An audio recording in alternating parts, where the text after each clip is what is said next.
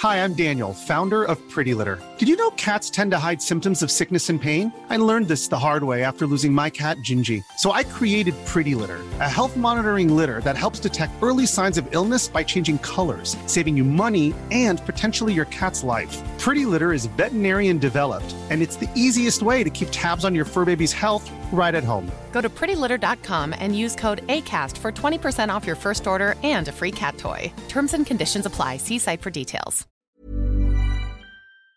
Before we begin this episode of The Conversation Piece, I want to tell you about a new podcast focusing on a conversation many of us are having right now.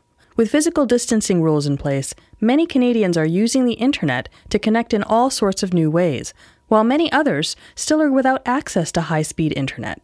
To find out what needs to be done to make sure that Canadians have the connectivity they need for the future, subscribe to Bandwidth on your favorite podcast player. It's the show with the gorgeous blue artwork. You'll be glad you did.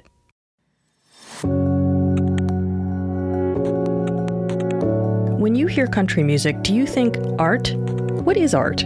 If it is in the eye and the ear of the beholder, then wouldn't country music be art to someone? Corb Lund is a singer songwriter and self professed artist. His art form is country music. And in his own words, he works hard to create it and believes that work, that constant challenge to focus and refine, is what separates the artists from the rest. Welcome to the conversation piece. This is Corb Lund speaking at the Walrus Talks in Calgary.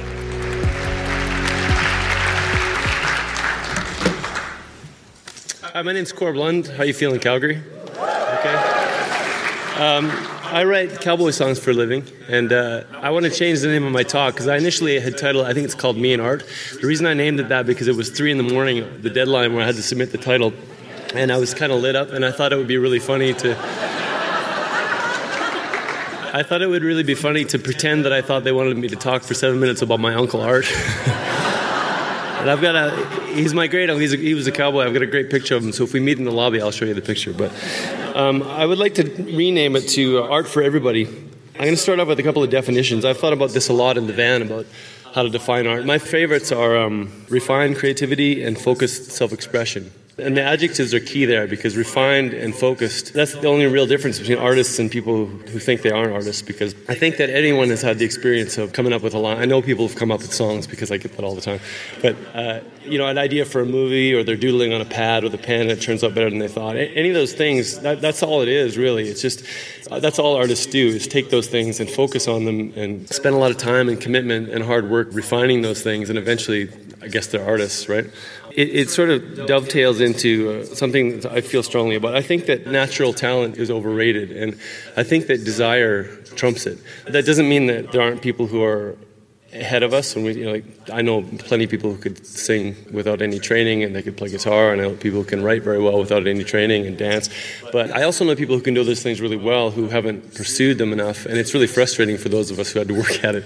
In the lean years, I used to teach guitar lessons, and everybody had a reason they thought they couldn't play guitar. Their hands are too big, or their hands are too small, or too thick or too thin. But really, 99% of the time, it's really just a matter of doing it. This is important because we all have people around us who, who are clearly ahead of the game before, you know, they're further along than we are. But I think that can be overcome. I think that's a really important point.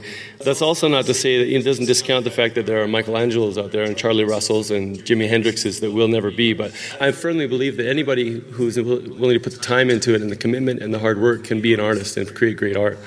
That's kind of the rub, the last sentence, because the hard work is is really hard, and it's not it's not like ditch digging hard. It's it's psychologically hard.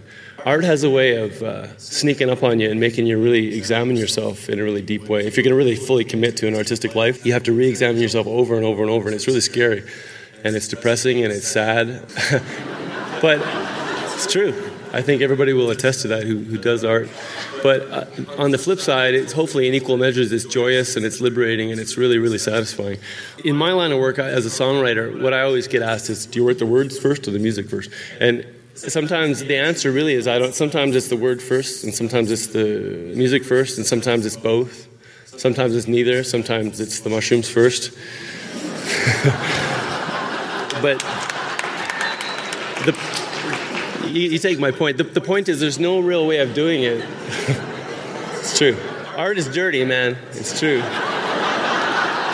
It's it's down in the muck, and and it's funny about. I'm, I'm going to digress for a second. It's funny because I've always wondered about that because as soon as you get into the theater or one step away from the actual artist, it becomes a very highbrow operation. But the artists themselves, I know them, and it's very much not that. Like they're you know they're smoking dope and they're drinking whiskey, and they didn't make the rent and they're cheating on their girlfriends, and it's it's very messy stuff. But uh, that's kind of what makes art. It's true. anyway, back to the original thought my point with that is that almost every time I, I, write songs and make a record, it's, it's a new challenge. And, and it's funny because it, it, seems like the second, the second that you think you know how to do it, you don't actually know how to do it. Because as soon as you get complacent about it and think, oh, I got this, I can do this without really trying, your music suffers or your, your art suffers, in my opinion. You have to be very vigilant about that. And it's really scary. It's, it's to, you have to re examine yourself every time. You never really, you know, my buddy Ian Tyson's 83 years old and he has the same insecurities as all of us do when he makes a new record. We talk about it all the time, and it's it's a, it's a battle every time. But having said that, it's very satisfying. I would recommend it to anybody. It's it's a it's true. It, it, there's a lot of potential for growth there. Another point about bringing people to or music and art to everybody is that I'm in a u- unique position because people that go to the Glenbow and see the uh, paintings on the wall, everyone knows that's art. That's acknowledged as art. And if you go, to, I saw I saw Hoffman do. Uh, Death of the Salesman in New York last year, and that everyone, pretty much everybody at the theater would probably consider that art. But I'm in a weird place because not everyone considers country music art. And granted, not all country music is art, but some of us are. it's true. I'm not being funny. Um, some of us do our best to uh, to make art, and I'll tell you, you know, you know, even when I play the Calgary Folk Fest, for example, a lot of the people in the audience would probably consider what me and some of the artists are doing as art. But when, I, when I'm playing the honky tonk in Lubbock, Texas, or maybe Nanton, Alberta, you know, they don't recognize what some of us are doing as art. And in fact, sometimes they flat out deny it. Like, I don't know about that art shit, but I sure like me some Willie Nelson, you know that kind of thing. But I would argue that those people maybe need art the most. And, and I think that I, I know enough roughnecks and cowboys and, and truckers that our society has very few outlets for those people to express themselves. And for some reason, it's okay to get real maudlin and real, real open about your feelings when there's a Willie Nelson song on. But I think that art is really important for those people. And, you know, that sort of leads back into my, my central thought about art being for everybody. But I think that we forget that sometimes because a lot of what's considered, just, I think it's the way the word developed in the language. Art, art just doesn't seem to sit right with some forms of art, yet it is art. So I guess I'll leave it there and say that uh, remember that art's for the people at the Glenbow and the people at the ballet, but it's for the shitheads in the bar too.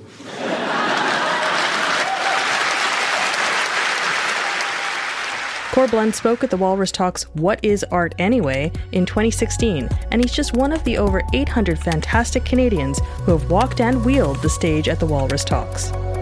If you enjoyed this podcast, consider donating to The Walrus. We are a registered charity that relies on the community of donors and sponsors to produce compelling journalism, events, and podcasts.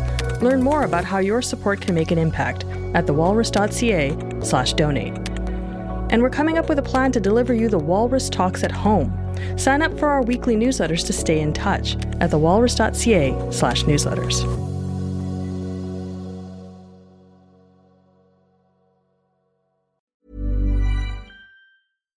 Hi, I'm Daniel, founder of Pretty Litter. Cats and cat owners deserve better than any old-fashioned litter. That's why I teamed up with scientists and veterinarians to create Pretty Litter. Its innovative crystal formula has superior odor control and weighs up to 80% less than clay litter. Pretty Litter even monitors health by changing colors to help detect early signs of potential illness. It's the world's smartest kitty litter.